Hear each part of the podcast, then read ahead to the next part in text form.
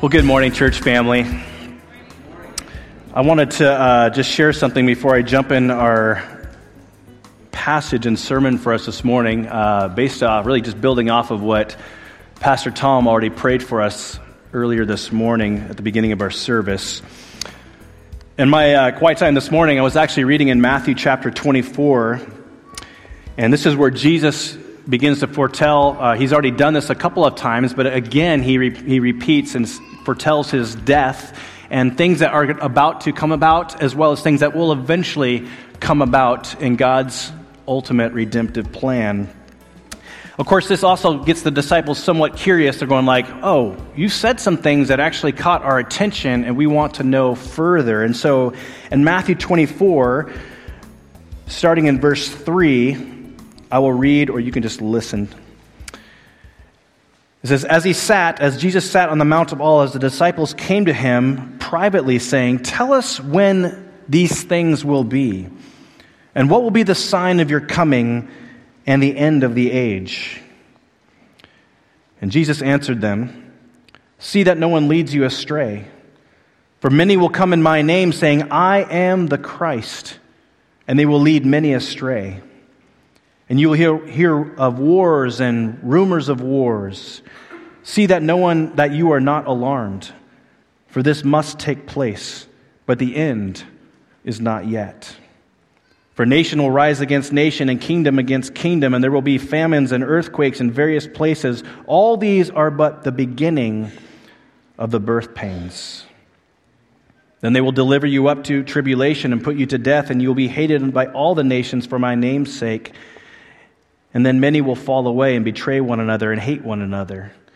And many false prophets will arise and lead many astray. And because of lawlessness, and because lawlessness will be increased, the love of many will grow cold. But the one who endures to the end will be saved. And this gospel of the kingdom will be proclaimed throughout the whole world as a testimony to the nations. And then the end will come.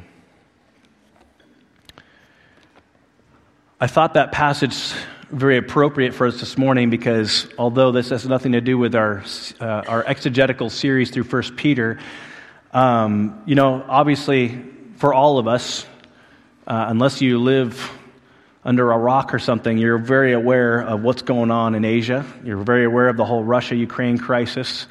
And, uh, and I'm not sure what your thoughts or perceptions or conclusions are on that, but I know it weighs heavy on me, and I know on many of you.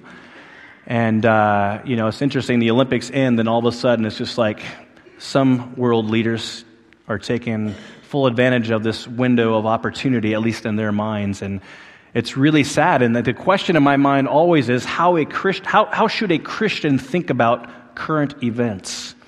How should a Christian view, talk about, and what perspective ought they adopt when these kind of things take place? Specifically, wars. Well, I think Jesus actually speaks to that uh, in a very general sense, but also gives us indication as how we ought to be, the perspective we ought to adopt as Christians. You know, one of the things that I, I, you know, as I was processing this morning, and I even talked with Pastor Tom about this quickly this morning, and I think what I just want to leave with you is this. When we read a passage such as this, what it tells us is that these things must take place. That doesn't mean we condone it. That doesn't mean we want it. That doesn't mean we don't pray against it. So, in other words, when we read a math, passage like Matthew chapter 24, the intent is to ease our confusion, but not to ease our burden is to ease our confusion because oftentimes what we do is we kind of like, well, why is this happening and what's going on? Well, the Bible speaks to what's going on. And if you look, continue and to look through apocalyptic literature like Revelation and parts of Ezekiel and parts of Daniel and, and many others, you go, wow, this is the progression of things. And at the same time, this is never intended to ease our burden. It is to perpetuate and to even more so foster a unified sense of prayer. It is to rally the church that we might be a prayerful people, that we might actually come alongside one another, that we might link arms together, and that we might pray for our brothers and sisters in Jesus Christ that are in Ukraine right now. That we might pray for our brothers and sisters in, in Christ that are in Russia right now. This is how we ought to respond when things such as this are transpiring in our world. And so I'd like to pray for us again. I'd like to pray for our brothers and sisters. I'd like to pray for the church in all these various regions. Things have already become very volatile in our world, and they can seem to become increasingly more volatile. It can, it can, it can cause a sense of unsettledness in us, right? Oh no, what's going to happen? And don't look at your 401k, whatever. Let's look to Jesus. May we fix our eyes upon Jesus because we also see, as a result of all these events that have and will one day transpire, we see that the gospel goes forward. The gospel goes forward. The kingdom of God advances when things are chaotic. Does God endorse the chaos? Absolutely not. But He is in the business of redeeming and renewing and using Him for His glory. And so we pray to that end, and we want our minds, our lives, and our conversations to also be aligned to that ultimate end as well. So, church family, can we just bow our heads right now? And we may pray for the church that is no doubt suffering at this very moment. Oh Lord, we know and we acknowledge the fact that you care very deeply of what's going on in your world. It's the world in which we inhabit, but it's your world. You created it, and one day you will fully redeem it, renew it, and restore it. And we know that you came for the ultimate purpose of conquering evil and, and, and de- demolishing sin and doing away with it once and for all. But yet, we live in this already, but not yet season in your redemptive plan. And so we still see sin reign abundant at times. And we still see sin wreaking havoc and destroying lives but Father, we do come back to necessary points of reference, such as we know that you care. We know that you love your church. We know that you love people.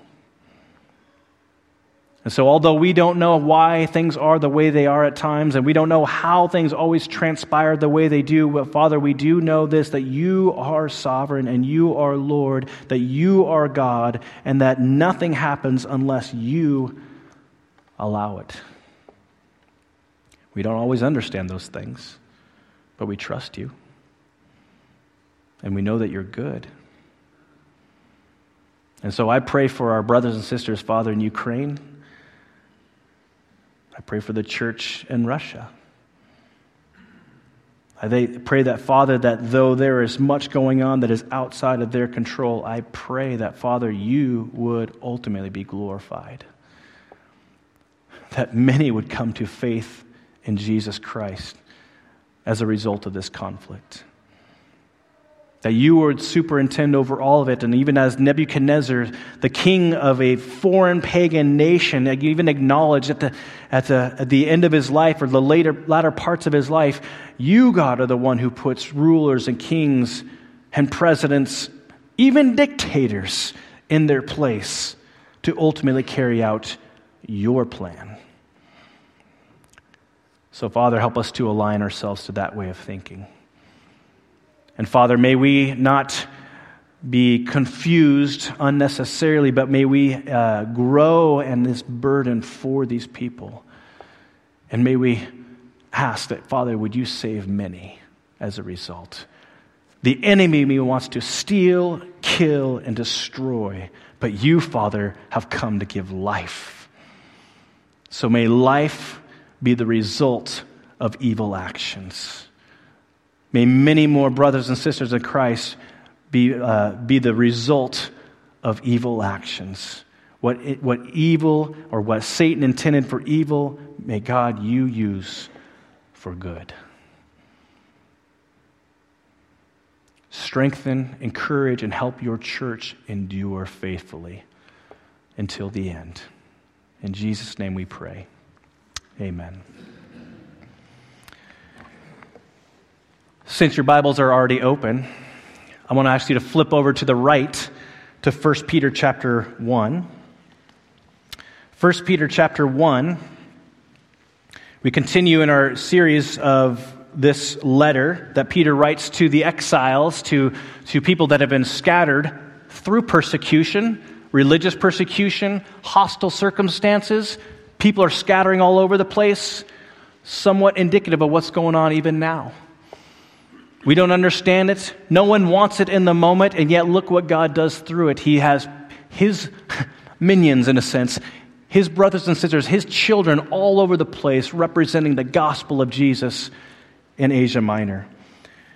And so Peter's encouraging these brothers and sisters in Christ, and he continues to encourage. And our elder George Wood preached last week, and he, draw, he helped us draw focus to what Christ did on our behalf really drew us to just an amazing worship of King Jesus for what he did for us and what great lengths God went to make salvation possible. Well, we continue where he left off in 1 Peter 1, starting in verse 22, and I'm going to read all the way through verse 10 of chapter 2. So read along with me or listen along with me, and then we'll draw some observations and application from this text. Verse 22 Having purified your souls for obedience to the truth, for a sincere brotherly love, love one another earnestly from a pure heart. Since you have been born again, not of perishable seed, but of imperishable, through the living and abiding Word of God. For all flesh is like grass, and all its glory like the flower of grass. The grass withers, and the flower falls but the word of the Lord remains forever. And this word is the good news that was preached to you. So, put away all malice and all deceit and all hypocrisy and envy and all slander. And like newborn infants, long for the pure spiritual milk, that by it you may grow up into salvation, if indeed you have tasted that the Lord is good. As you come to him, a living stone rejected by men, but in the sight of God chosen and precious, you yourselves, like living stones, are being built up as a spiritual house, to be a holy priesthood, to offer spiritual sacrifices acceptable to God through Jesus Christ. For it stands in Scripture Behold, I am laying in Zion a stone, a cornerstone chosen and precious, and whoever believes in him will not be put to shame. So the honor is for you who believe. But those who do not believe, the stone that the builders rejected has become the cornerstone, and a stone of stumbling and a rock of offense. They stumble because they disobeyed the word as they were destined to do. But you are a chosen race, a royal priesthood, a holy nation a people for his own possession, that you may proclaim the excellencies of him who called you out of darkness into his marvelous light. Once you were not a people, but now you are God's people. Once you had not received mercy, but now you have received mercy.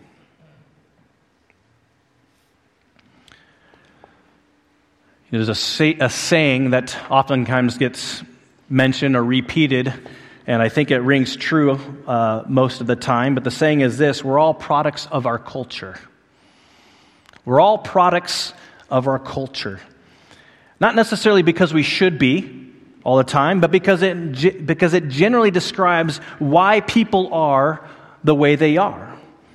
So, for example, you know, what we believe to be true or not true, what, we believe, what our attitudes are about what we like or dislike, our values about what is right or what is wrong, or even our ethnic affiliation, all these factors are influenced by what the culture in which a person usually inhabits. One prominent way that culture influences people has much to do with their identity.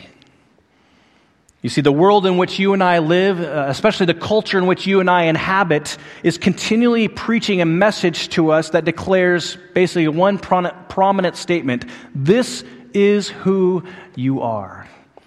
This is who you are. And of course, this message of who you are is declared both in an explicit manner as well as kind of in a, as well as in a subtle manner. It kind of slips in, and sometimes you don't even know why you think who you are, what you are, but the fact is you think it no matter what. It's a message that claims to know and seeks to convince you that this is who you really are or really who you should become. And therefore, without us even realizing it, because we are products of our culture, we grow up with an idea or at least a perspective, for example, of this is what it means to be a man, right? If you were to look at what it means to be a man, for example, you could watch the Super Bowl that happened a few weeks back. And there are, you know, commercials that kind of tell us Ah, this is what manliness is. And likewise, oh, this is what it means to be a woman. At least a woman who is, you know, seen. Or this is what it means to be an adult. Right? Or in our day and age, this is what it means to be an adult adolescent till you're 35. But the fact is, when we think about one's identity, and I think an observation that you and I can make that is both realized as well as affirmed is that our identity is oftentimes given to us objectively. In other words, our identity, more often than not, is affirmed by sources outside of ourselves.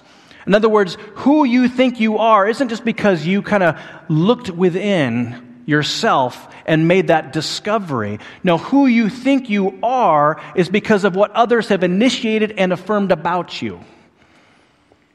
Now, you may think, no, no, and this is very common, especially for, for people to encourage young people. You know, we need to give people, young people, enough time to look within and, and discover themselves and, and to find themselves. You know that statement, find yourself? No, no. Your identity is ultimately bestowed upon you. It is given to you. You might think that, yeah, I think I'm good at this, or I think I'm like this, and I'm more like that. And you can take personality profiles all you want, but in the end, people tell you who you are. Culture influences who you are and what you are becoming. It's why, as a kind of a way of side note, parents, you play a vital role as parents for your children. Because the question that children are always asking is, Who am I? Who am I? And if parents, you don't continually reinforce and reinforce and reinforce over and over and over again, this is who you are, then guess what? The only alternative is the culture. And the perspective of the culture is going to influence your child. It's no different in Christendom. It's no different when we think of or consider spiritual things. Our identity as Christians is also given to us or influencing us from sources outside of us. And what I mean by that is that ultimately, the reason why we know we are Christian and what a Christian is like is because this is who God says we are. We're not Christian because I say I am. I'm a Christian because this is who God says I am. And our questions of identity are answered for us both in Scripture and are validated through an abiding relationship with Jesus Christ. I think in our passage this morning, we see that Peter encourages these suffering Christians really by drawing focus, by drawing their attention on who they are. This is who you are. Because after all, they're living in some very chaotic times, and the chaos is only going to continue to increase. It's only going to continue to get more pressing and more difficult. And so Peter, aided by the Spirit, feels compelled to encourage these fellow suffering Christians, going, Hey, just so you know, there's a lot of things people are going to say about you. But may you understand what God says about you. There's a lot of voices and a lot of messages kind of confusing and stirring up and muddying up the waters here, but may you not lose sight on what God says about you. Your Creator has something even more profound and eternal to help you come back to this necessary point of reference called your identity in Christ. And he actually includes six different kind of markers of identity. Peter, there's so many other uh, identity markers that we observe in Scripture, but Peter includes six in our passage this morning. We're going to just quickly highlight those, draw some application, but then there's an ultimate application that comes from that. So that'll kind of tell you where we're going here. Six truths about our identity. First of all, Peter says this in verse 5. He says, You're a living stone. Now, granted, if you were to just hear that, you're kind of like, what do you think? I'm like thick in the head or just kind of dense. I mean, I'm a living stone, meaning I don't have a very, I'm not a good thinker, maybe. You know, that's not what Peter's getting at here. When he says that you are a living stone, the imagery Peter uh, uh, implements here really describes Jesus as a chief cornerstone. In other words, we see all throughout Scripture, and of course, especially in Peter's letter, we see that there's always imagery, there's always these metaphors that are being referred to help us to help us understand spiritual truths. And so one of the ways we under, understand our identity is through things that people could see and understand and probably interacted with in a very simple way. So he's like, let's refer to a building here. You're a living stone, and Jesus is the chief cornerstone. Now, the cornerstone back in the old building days is like the cornerstone ultimately uh, was the, had to be the, a perfectly cut stone so that the entire structure was built around that particular stone. One stone had to be perfect so that everything else could almost be as perfect. And then Peter says, because Jesus is a perfect chief cornerstone, you are also living stones you are stones that make up this building that God is ultimately preparing and building called the church. And what Peter means by identifying Christians as living stones is that they ultimately they are united with Christ. He's the cornerstone. We are stones that part of this building. We find our orientation with this chief cornerstone. We are ultimately united with Christ and partakers of Christ's divine nature. I mean, look, this is what Paul says in Ephesians 2 as a way of affirmation. He says, Together we are his house, built on the foundation of the apostles and the prophets. And the cornerstone is Christ Jesus himself. We are carefully joined together in him, becoming a holy temple for the Lord. Through him, you Gentiles are also being made part of this dwelling where God lives by his Spirit. So the, the, so the, imagery that Peter employs here is that like we're like a building, and Paul uses the same imagery to kind of help us, help the church, help Christians, brothers and sisters in Christ to understand who they are as God says they are. And one of the ways we understand is that we are really a, a building. Paul in 1 Corinthians 12 says we're like a body, right? Christ is the head, and we're like the rest of the organs that make up this body. In this place, we're a building. Jesus is the chief cornerstone. We are living stones. But functionally, we need to understand what this means as well. Because although it means that we are now united with Christ and we are partakers of Christ's divine nature, functionally, this means that Christians to be a Christian is to belong to a like minded community, what the Bible refers to as the church. Or said another way, kind of in a kind of a contrasting way, it would be a contradiction of terms to be a Christian who lives and functions in isolation of a faith community, which is very normal today. You know, I can be a Christian, but I don't necessarily have to, you know, but the church, though, I don't know. They're all hypocrites because I'm not. I'm the only one that's not, apparently, you know? We don't identify with the church because they're a bunch of messy people. They got issues, and I don't. Right? Right? No, it's like you're totally welcome here because you'll fit right in. We're all a piece of work and saved by God's glorious grace, right? And so to be Christian, To be a follower of Christ means that we identify with Christ's church. It's all or nothing. It's a contradiction of terms to think that I can be Christian and not to also be intricately involved and participating in the church that Christ died for and has never given up on. By the way, these, all these parts right now are not in my notes, but let me just launch just a second. I hear time and time again, I was hurt by the church. And I'm not minimizing hurts that have taken place, I'm not dismissing hurts that, have, uh, that are legitimate. But so oftentimes we can become victims, and then we point to the church going, Oh, this is why I'm not part of the church, is because I, the church hurt me. Which usually means somebody in the church hurt me, and therefore I avoid the rest of Christ's church. And therefore, the question is as a Christian, am I actually united and functioning in this faith community as I'm called?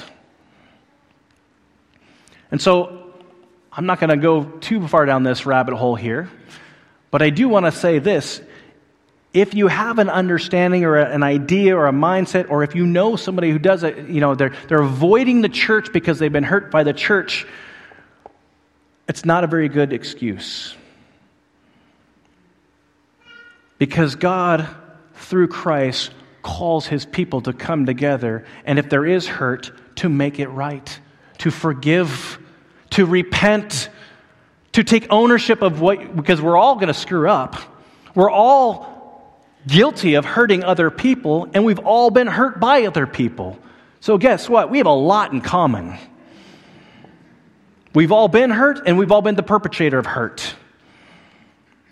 All the more reason why we need to come together and say, God, help us.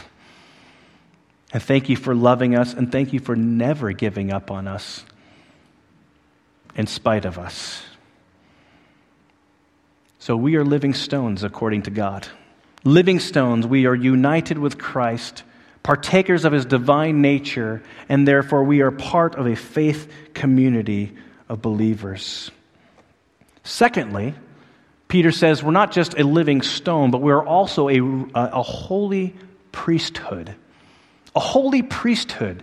Again, some of this terminology doesn't quickly go, wow, that's amazing. Because maybe we're a little bit like rusty on our Old Testament understanding, but let me just kind of briefly unpack this, this concept or this identity marker for a moment. Priests, at least in the Old Testament, were commissioned by God to represent God's people to God. In other words, priests were mediators between the people and God, and, and they had certain tasks or functions that God had commissioned them to fulfill.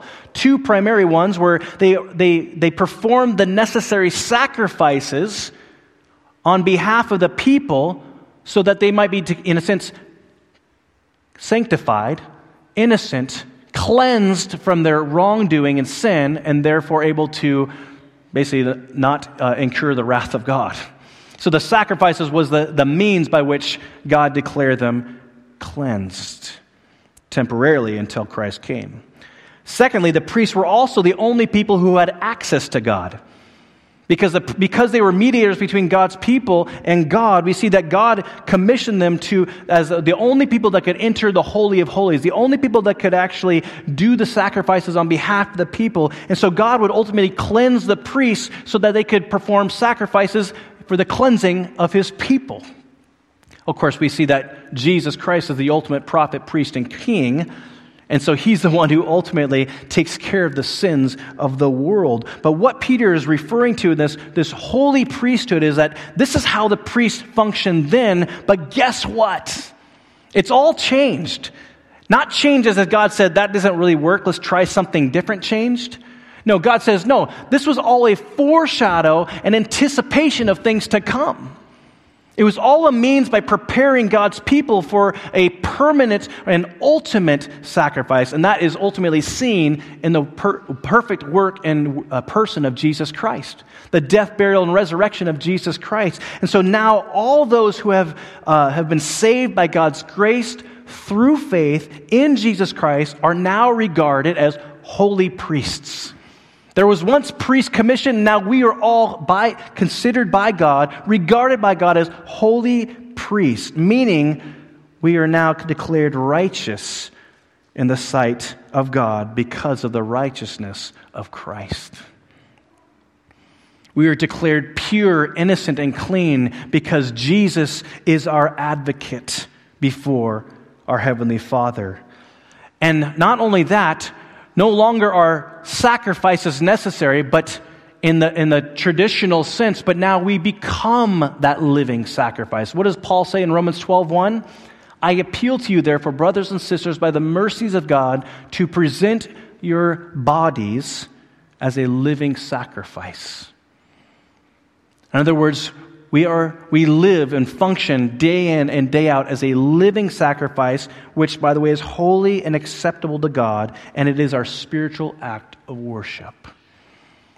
What does it mean to be a living sacrifice? Because those two terms seem to contradict each other, right? Living and sacrifice, meaning dying. How does that work? We're always in this constant place of surrender dying to our flesh, dying to our old self, so that we might live for Christ every day, every moment of every day. We are a holy priesthood. Not only that, but thirdly, we are a royal priesthood. A royal priesthood refers to this that we are, that as Christians, we will rule with the king in his kingdom. So we're not only holy, and we're not only a priesthood, but we're a royal priesthood. We will reign with God forever. I don't know totally what that looks like, but it's a whole lot better than I got going on right now. and it gives us a sense of status that regardless of what the world says about you now, and whatever place they like to label you now, God says, you know what I think about you, and you know what function you're going to perform for eternity? You're going to rule with me. You're going to reign with me. Even as Scripture says, even the angels will be subservient to us. That's not the boast of us, that's just God's design and plan. Fourthly, we also see that we are a chosen people in verse 9. A chosen people. Deuteronomy 7 really captures this when Moses tells the people of Israel like this. He says, For you are a holy people who belong to the Lord your God. Of all the earth, of all the people on earth, the Lord your God has chosen you to be his own special treasure.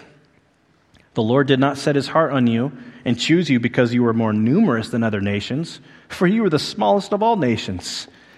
Rather, it was simply that the Lord loves you, and he was keeping his, the oath he had sworn to your ancestors. This is why the Lord has rescued you with a strong hand from, your, from slavery and from the oppressive hand of Pharaoh, the king of Egypt. The point that Peter is unpacking for us here as a chosen people means this that as a child of the king you are you are only a child of the king because God graciously and lovingly took initiation with you we're not just a child of king because we chose it God initiated with us and we responded fifthly we're a holy nation we're a holy nation I didn't flesh this out quite yet by design, but what does it mean to be holy? To be holy means to be set apart or to be separate. It means to be different. And what Peter is implying here as a holy nation that is set apart or different is this that the way a Christian is set apart or, or different from the world is that it does not adopt the values and the priorities and the perspective and the worldview that the world promotes. In other words, Christians think differently, which is why I read from Matthew 24 because it's important that we think biblically about current events. It's important that we think from a God, through a kind of see life and all our circumstances through a God lens. Remember what we've talked about, right? Christians are a peculiar people. Some people might even say Christians are weird people in the right sense and probably in the honest sense. But the fact is, as Christians, we have a completely different value system, a completely different pri- set of priorities. We live for another kingdom because we know as exiles, as foreigners, as sojourners, we are, we are not home. We are citizens of another kingdom that has already been kind of initiated or inaugurated and one day will be fully established. We are a holy nation Sixth and finally, we are a people for his own possession. We are a people for his own possession. You know, Western thought oftentimes endorses this idea that uh, this is my life, right? Especially Western individualism loves to kind of promote this idea. This is my life. This is my body. This is my stuff. This is my money. This is my, my, my, my, fill in the blank. And then God speaks. And He says, You belong to me. You belong to me. I own you. And that's a good thing.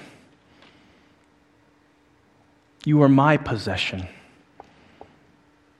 Because you were once dead in your sin, but I made you alive forevermore. You were once an orphan, but now I adopted you as one of my children. You were once a citizen of the kingdom of darkness, and now you are a citizen of the kingdom of his glorious light. This is what I've done for you. What does Peter say? Verse 18 of chapter 1 You were, a, you were ransomed from your futile ways, inherited from your forefathers, not with perishable things such as silver or gold, but with the precious blood of Christ. 1 Corinthians 6 19 and 20, Paul says, Do you not know that your body is a temple of the Holy Spirit within you, whom you have from God? You are not your own, for you were bought with a price. So glorify God in your body. You know, brothers and sisters, I think this is a, a, an opportune time just to celebrate the Lord's Supper together. The fact is, Peter says we are his own possession. We belong to God, not because of anything we could do to earn that status, not because of anything we did to merit God's favor, but because God loves us. And He chose us, and He pursued us, and He saved us. And we just say thank you. We say thank you for what Jesus has done for us. We also know that we are a very forgetful people. God knows that we're a very forgetful people. How easy it is to get caught up in so many things in life. Not necessarily bad things, but lots of things. Satan loves to work through good distractions, by the way.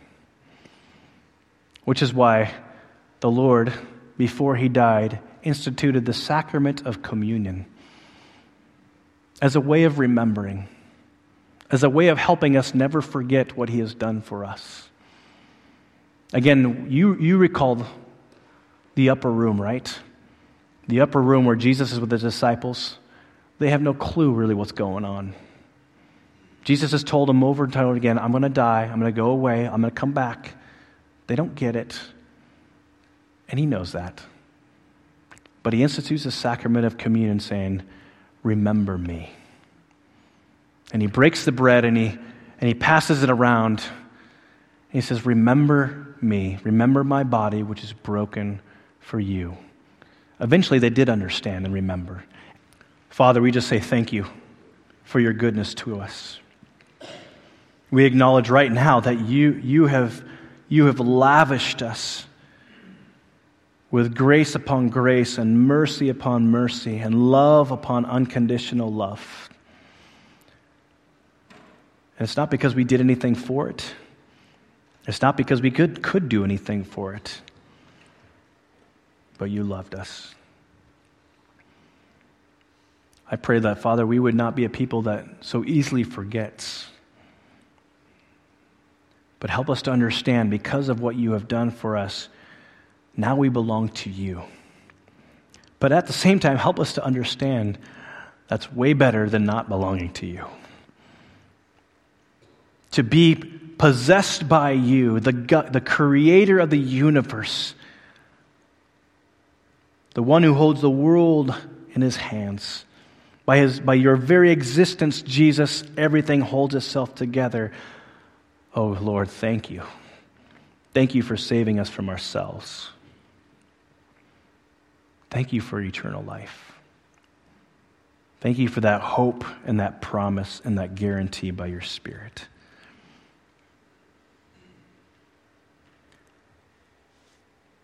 Once we were not a people, Peter says in verse 10.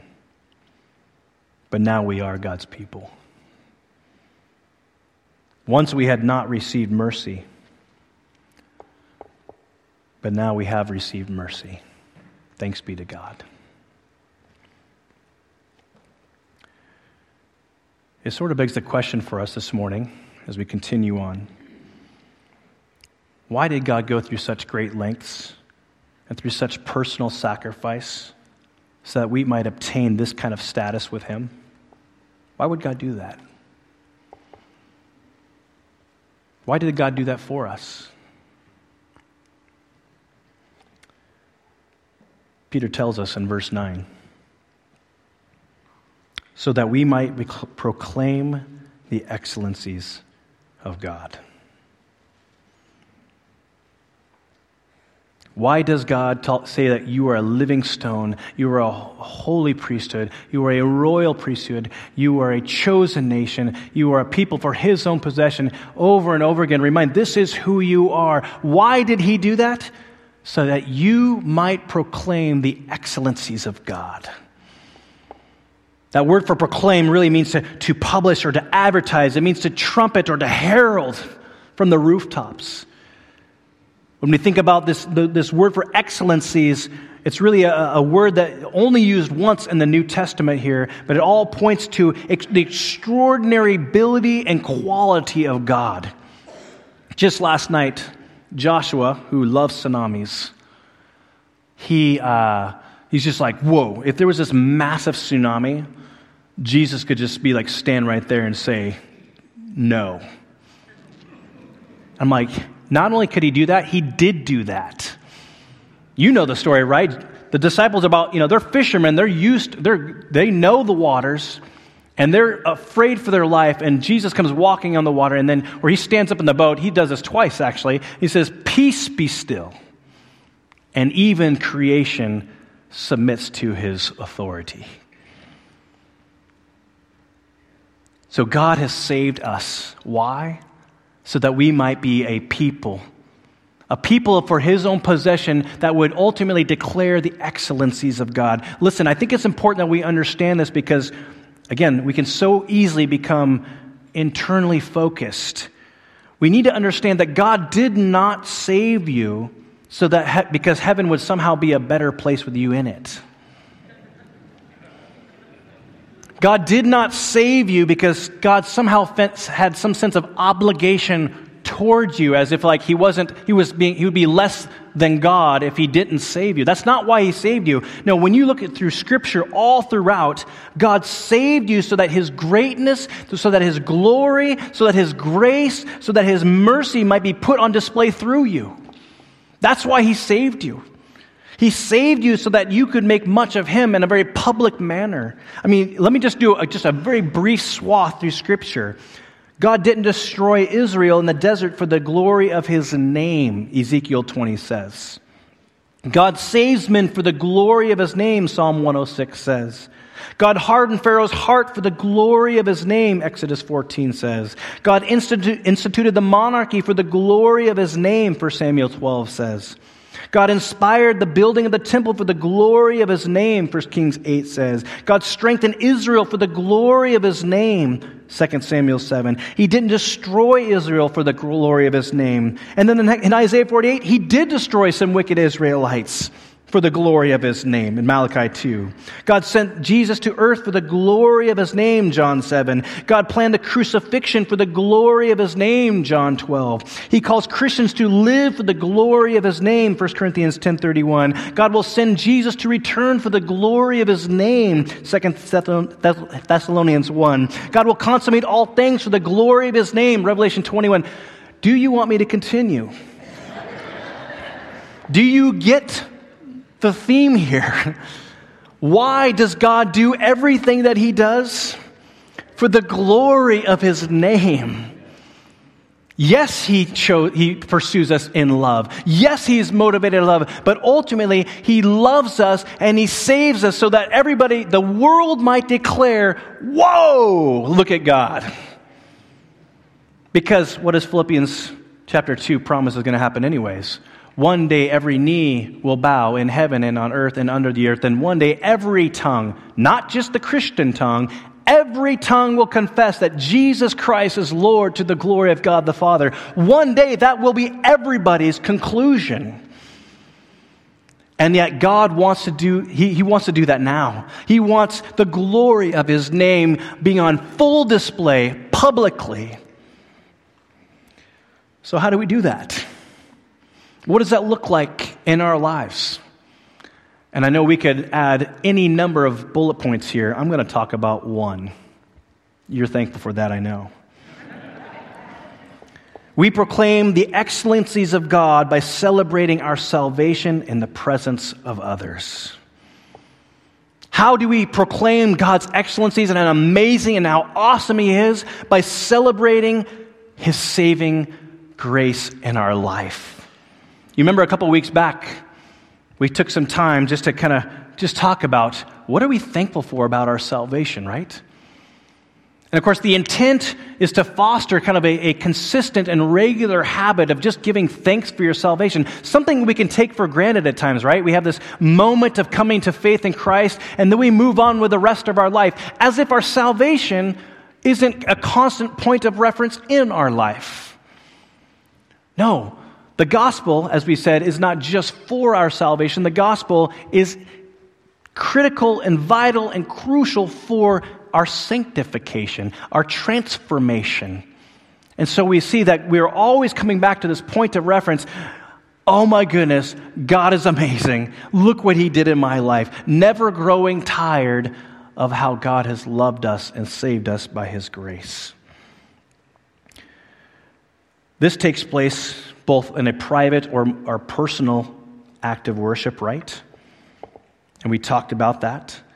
In fact, even just this past week, it was an incredible time. The elders and the deacons, we had a little potluck together, and the intent is to kind of foster a, a deeper sense of uh, just uh, partnership that we have together and growing together and knowing each other.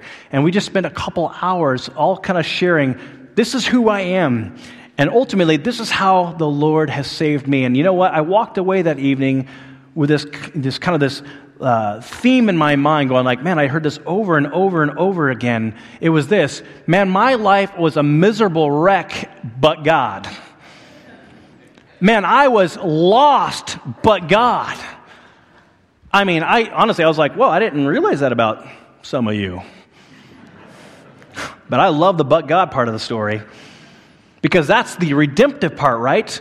It's not just about like, oh man, look at how, you know, my, my drug past or whatever past kind of thing. It's like, look what God did. You know what I walked away with? I was like, God can save anybody.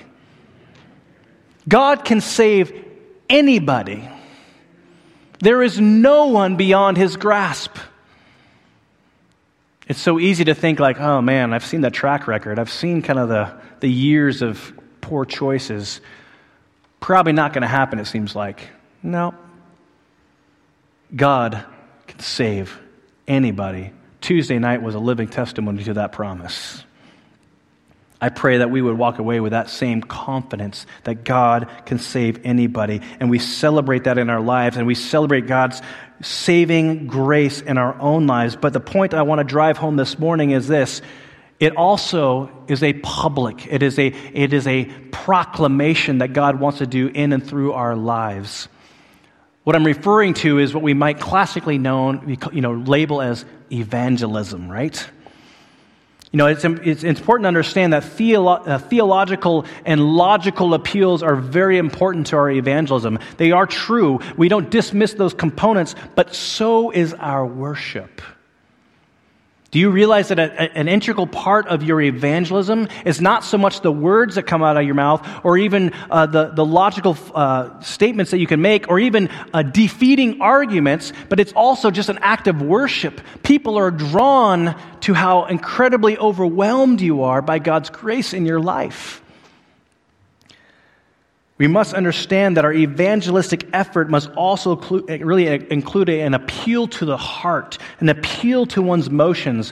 One of the books I'm reading right now as a way of studying for this uh, First Peter series that we're going through is by Elliot Clark. Uh, he wrote a book called Evangelism as, as Exiles, and he includes this excerpt that I would like to read to you. He says we must recognize that the apologetic force of our preaching or proclamation isn't always that our message is more believable than another, but that it's more desirable. In evangelism, we don't simply make a logical case, but a doxological one. We aren't just talking brains, we are speaking to hearts that have desires and eyes that look for beauty. We're not merely trying to convince people that our gospel is true, but that our God is good. Clark goes on to say, in his own, uh, as a result of his own ministry in a Muslim context, he says, Over the years, I've tried to move away from the cold, structured arguments into exaltations of praise. From giving evidence for the resurrections to, re- to reveling in its glory.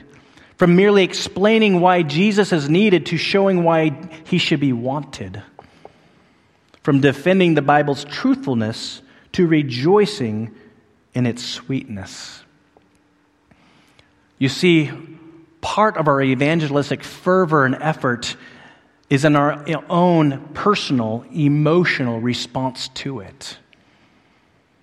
The fact is, one of the greatest ways you can I, can I can reach people is through our own visible excitement of the truth, right? Have you ever noticed? You noticed because we've all done this at some point in time in our lives, right? You get excited about something and you want to tell somebody, right? And usually, when you're excited about something, you're not just kind of, I have something very amazing to tell you. No, you're like, this is amazing, right? You got to see this, you got to hear this. And even if they don't want to hear it, and even if they're not excited about it like you are, you at least got their attention, right? Because you were overwhelmed. I think C.S. Lewis said it well. He says, You always praise that which you most enjoy. You always praise what you most enjoy. The question I have for you, church family, is what do you most enjoy? Does God's saving grace in your life rank up there in the things that you enjoy most? Are you eager to tell others of God's goodness in your life to, do, to proclaim and to herald the excellencies of God. If not, could it be, as Clark asserts, that our gospel is silent not because our mouths are broken, but because our hearts are broken? Could it be that we don't proclaim the excellencies of God is because we haven't realized that ourselves? But, brothers and sisters, realize we have an incredible Savior, do we not? We sit here because God has saved us from our sin. Because God, and His infinite knowledge and His, His sovereign control over all things, has called us out, and as Peter says, has saved us into His marvelous light. Oh, brothers and sisters, we have a lot of reasons to rejoice, right? And I just want to kind of summarize where we've come so far. Uh, John actually says it well in 1 John 3 1 when he says, See how great a love the Father has bestowed on us that we should be called children of God, right? Look at this incredible love that God has freely given to us. He makes us children of God, and such we are. The fact is, God, not us, God has united us to Christ, and He has united us to partake in Christ's divine nature, and He's united us to His church. And because we are united to Christ and His church, we now belong to God. We are children of God. We are the sheep of His pasture. We are saints of God. God has declared you as holy and righteous so that you might have full, uninhibited access to Creator God. Think about that for a moment. You have full access. What does Hebrews say? Come boldly before the throne of grace to find help and mercy in time of need. Not cower in shame, run to me. I'm your daddy. And your earthly daddy may not always be all that in a bag of chips, but I am. Come to me anytime, at any moment, in any condition, and I will be there to show you mercy.